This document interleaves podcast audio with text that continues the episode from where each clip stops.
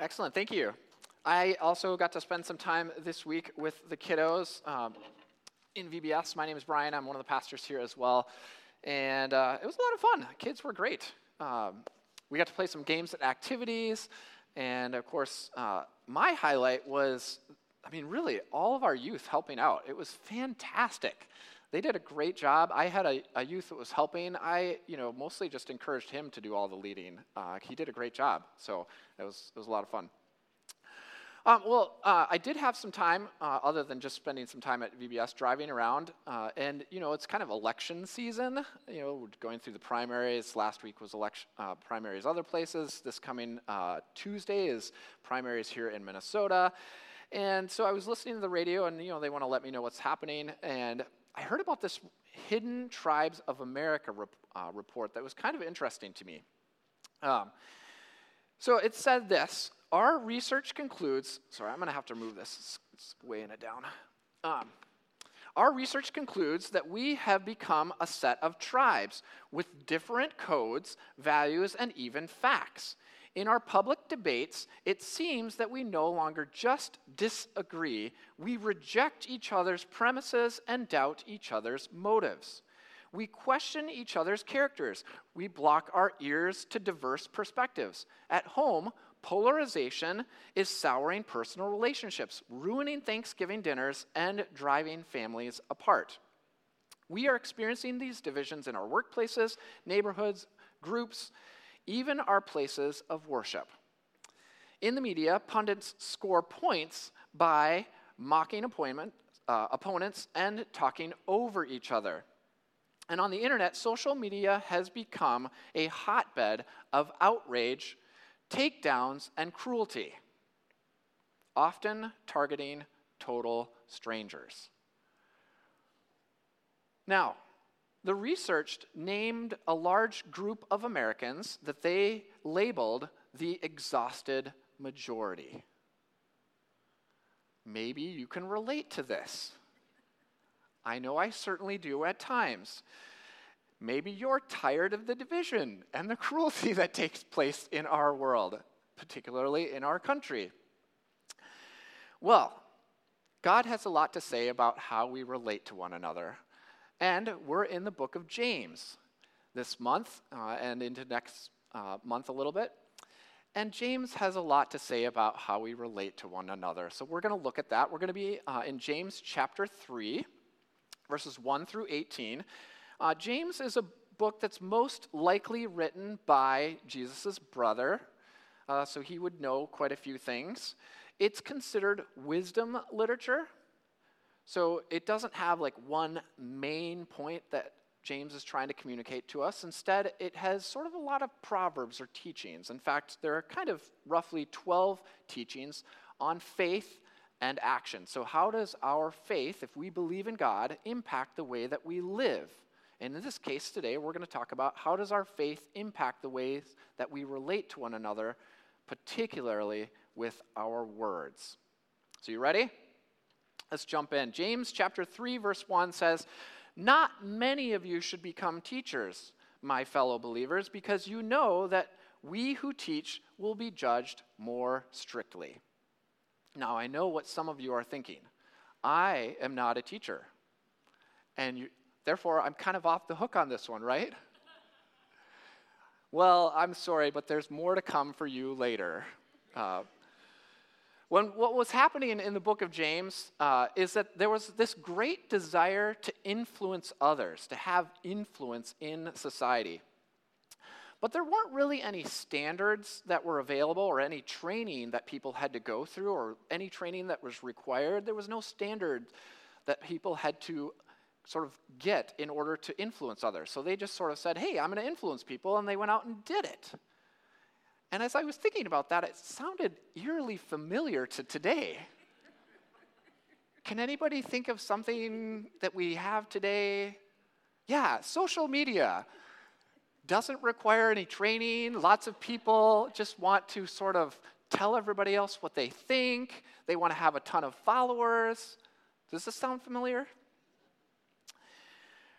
Well, this is not a word that's just to teachers, um, and it's not a word to say, don't aspire to be a teacher. I do think it is a word that if you're going to be a teacher, you need to count the cost because you're going to be judged more strictly. James continues in verse 2 by addressing everyone now. He says, We all stumble in many ways. Anyone who is never at fault in what they say is perfect, able to keep their whole body in check. When we put bits into the mouths of horses, horses to make them obey us, we can turn the whole animal. Or take ships as an example. Although they are so large and are driven by strong winds, or in our case, engines today, they are steered by a very small rudder, wherever the pilot wants the ship to go. Likewise, the tongue is a small part of the body, but it makes great boasts. Consider what a great forest fire is set on fire by a small spark. The tongue also is a fire, a world of evil among the parts of the body. It corrupts the whole body, sets the whole course of one's life on fire and is itself set on fire by hell. Whew. James acknowledges beginning that we all stumble. Okay, that's good. I think most of us are willing to acknowledge that. And if there is one theme that James wants to get across in the book of James, is the sense that James wants our whole lives to be committed to Jesus. And that because our whole lives, our whole bodies would be committed to Jesus, that our actions then would be lived out in such a way that we are consistent with what Jesus wants us to do. So he doesn't want us to live fractured lives. But of course, James does a great job of identifying the one thing, in fact, probably one of the smallest things in our lives and in our body, that we have a really hard time controlling it's really hard to control the tongue. And he gives us three metaphors to kind of help us understand how much our words can have impact on others. We have, of course, the bit in the mouth of a horse, we have the rudder of a ship, and a small spark that can set off an entire forest fire. And if you aren't still convinced by his metaphors and examples that he gives us, just think about this. Today, one word or one phrase can cause somebody to lose their job. Our words matter. And James is mirroring what Jesus actually said in the book of Matthew, uh, chapter 12. He said, For the mouth speaks what the heart is full of. So the question for us today is where have your words caused division and disunity and pain for others recently? And I'm to just give us a second to think about that.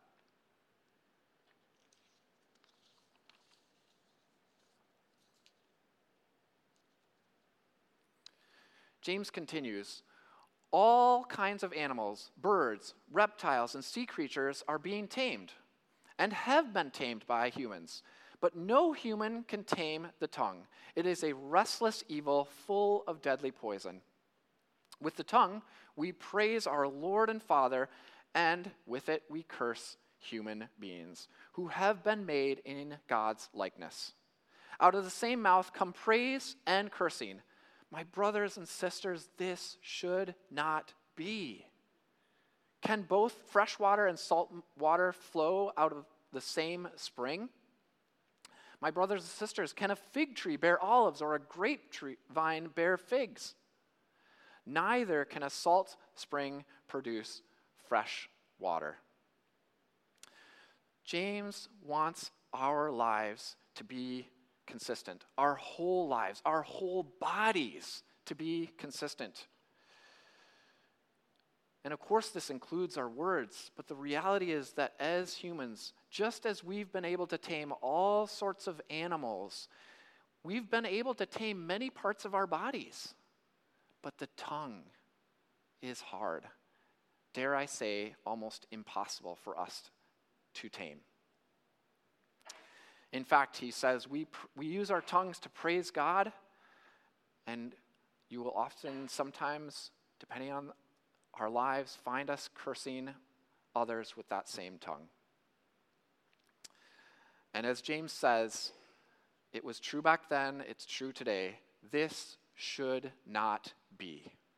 We should not praise our Father with our tongue and curse our fellow human. So, getting back to the idea of who, sh- who we should call to be teachers, should anyone aspire to be a teacher today? In verse 13, James says, Who is wise and understanding among you? Let them show it by their good life, by their deeds done in the humility that comes from wisdom. But if you harbor bitter envy and selfish ambition in your hearts, do not boast about it or deny the truth. Such wisdom, James says, does not come down from heaven, but is earthly, unspiritual, and even demonic. For where you have envy and selfish ambition, there you find disorder and every evil practice. So, what James is doing here is he's giving us some clarity around what sorts of character traits would qualify somebody to be a teacher. And it's pretty simple. Two things that he mentions. Number one is wisdom, and number two is humility. Those are the qualifications for somebody who wants to be a teacher or an influencer in our community and hopefully in our society.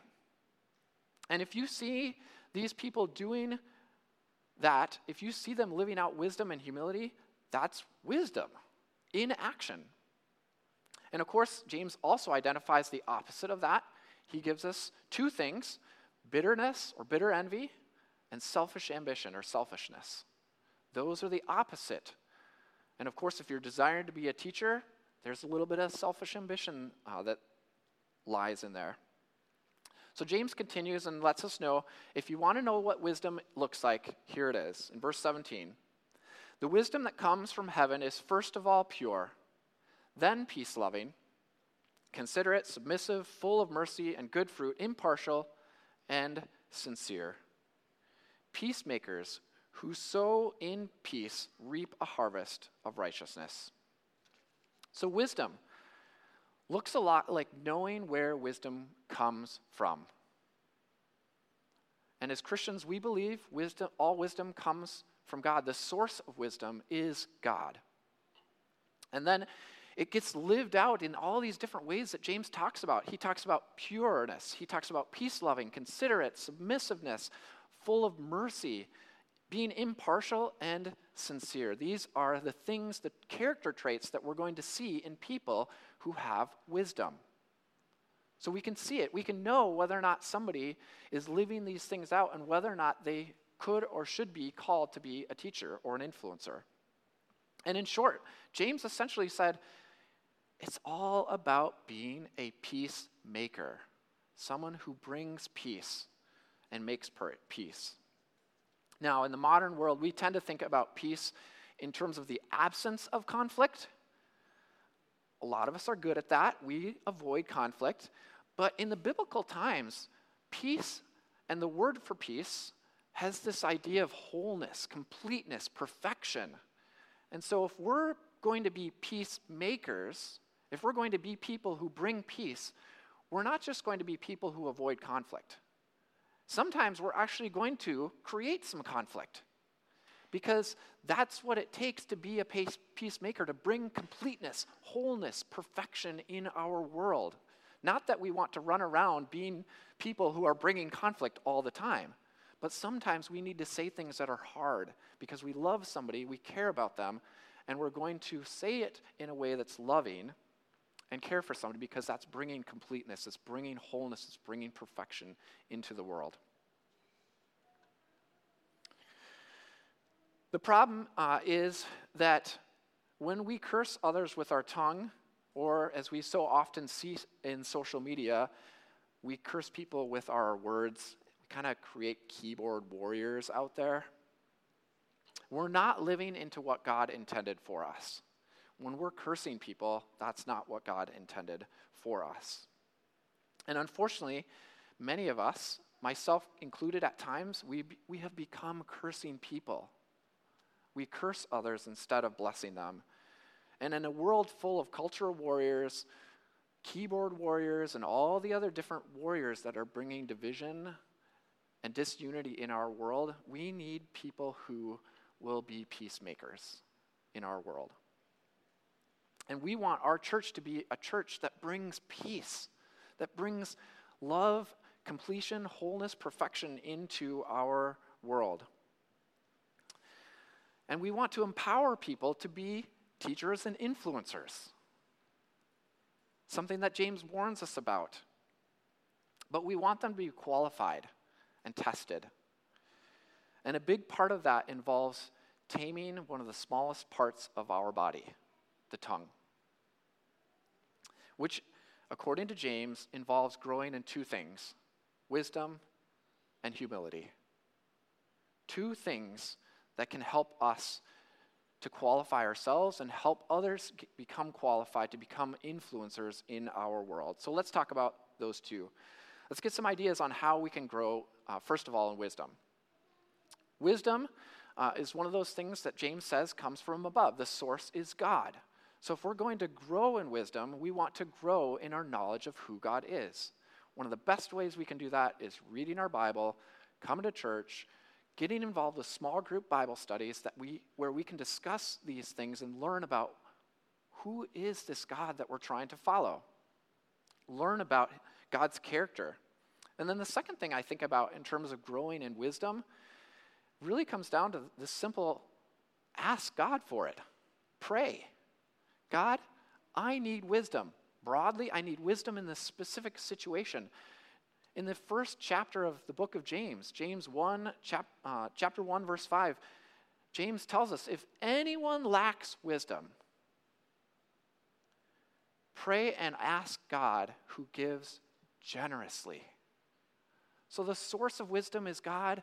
We can pray and ask God for wisdom, and God, James says, gives generously. So we can grow in wisdom. So we can get to know God, we can pray for wisdom, but we can grow in wisdom all day.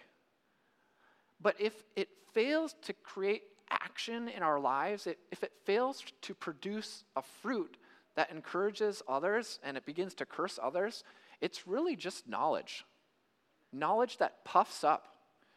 So, the second thing that James really encourages us to do is to grow in humility.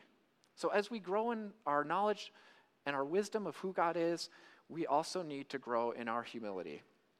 So let's talk about a couple different ideas for growing in humility. First idea is simply this spend time listening to others. Believe it or not, we have two ears and one mouth. What do you think that tells us? Let's spend some more time listening, a little less time talking. Uh, particularly, I think this is important for us to do with people who are we consider different than us. Whoever them is in your life, we need to seek to understand their position, their ideas, their thoughts, why it is that they do what they do. What are the things that make them think that way? Try to seek to understand them uh, so that we can uh, then listen and be humble with our lives. I want to give you an, a specific example of this. So, for me, I'm a person who grew up pro life. I'm still pro life, uh, pro life womb to the tomb. And what that means is that I'm not just pro birth. I don't want anybody to take somebody else's life, no matter what age they are. Okay? But one of the things that I've been doing over the past couple of years is I've been reading and listening a lot. And I've been hearing about how turn, overturning Roe v. Wade is creating more issues and creating problems for particularly some of our women and children in some of our poorest communities. And so that be, makes me go, hmm, I don't know what that means for my politics. It's complicated. I'm trying to figure it out, but I'm listening because I want to be humble. I'm still pro life, but I'm also pro women and children. I don't know what that looks like. I'm trying to listen. I think the other thing that we can do, other than listening, in terms of growing in our humility, is that we can put others' needs and preferences ahead of our own. I'll admit that this is particularly hard for me because I do have a lot of ambition. I don't think you try to plant a church without a lot of ambition. I'll be honest about that. Uh, and sometimes I really enjoy building the kingdom of Brian. It's a wonderful place. But I'll tell you that the kingdom of Brian is only so cool for only so long. The kingdom of God is much better. And it, it doesn't have me at the center of it. And so, fortunately, I have people in my life that I have asked and that are willing to tell me when I start to put myself at the center of my world and at the center of my ambition. And they point these things out for me, and when they point them out, initially I don't like it. But I receive it and I listen and I think, okay, what do I need to learn here?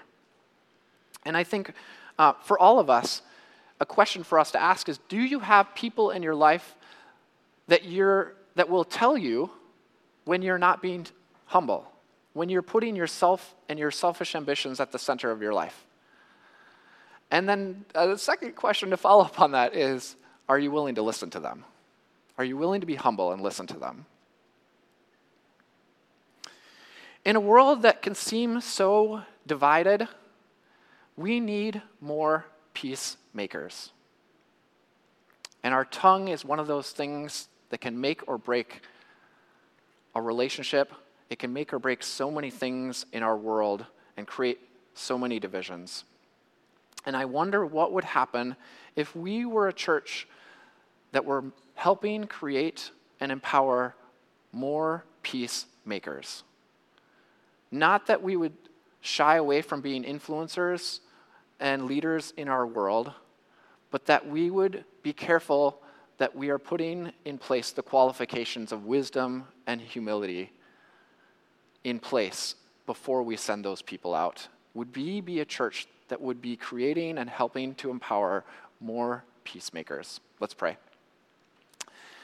God, we're grateful for the book of James and the ways that it gets under our skin and reminds us that we all stumble and we all need forgiveness, we all need grace. And Lord, as we think about this season that we're in, we're in primary season, we're headed into a fall election season. There's so much division, there's so much hatred and cruelty. Lord, help us to be people who rise above and who, with our tongue, bring peace and make peace. Amen.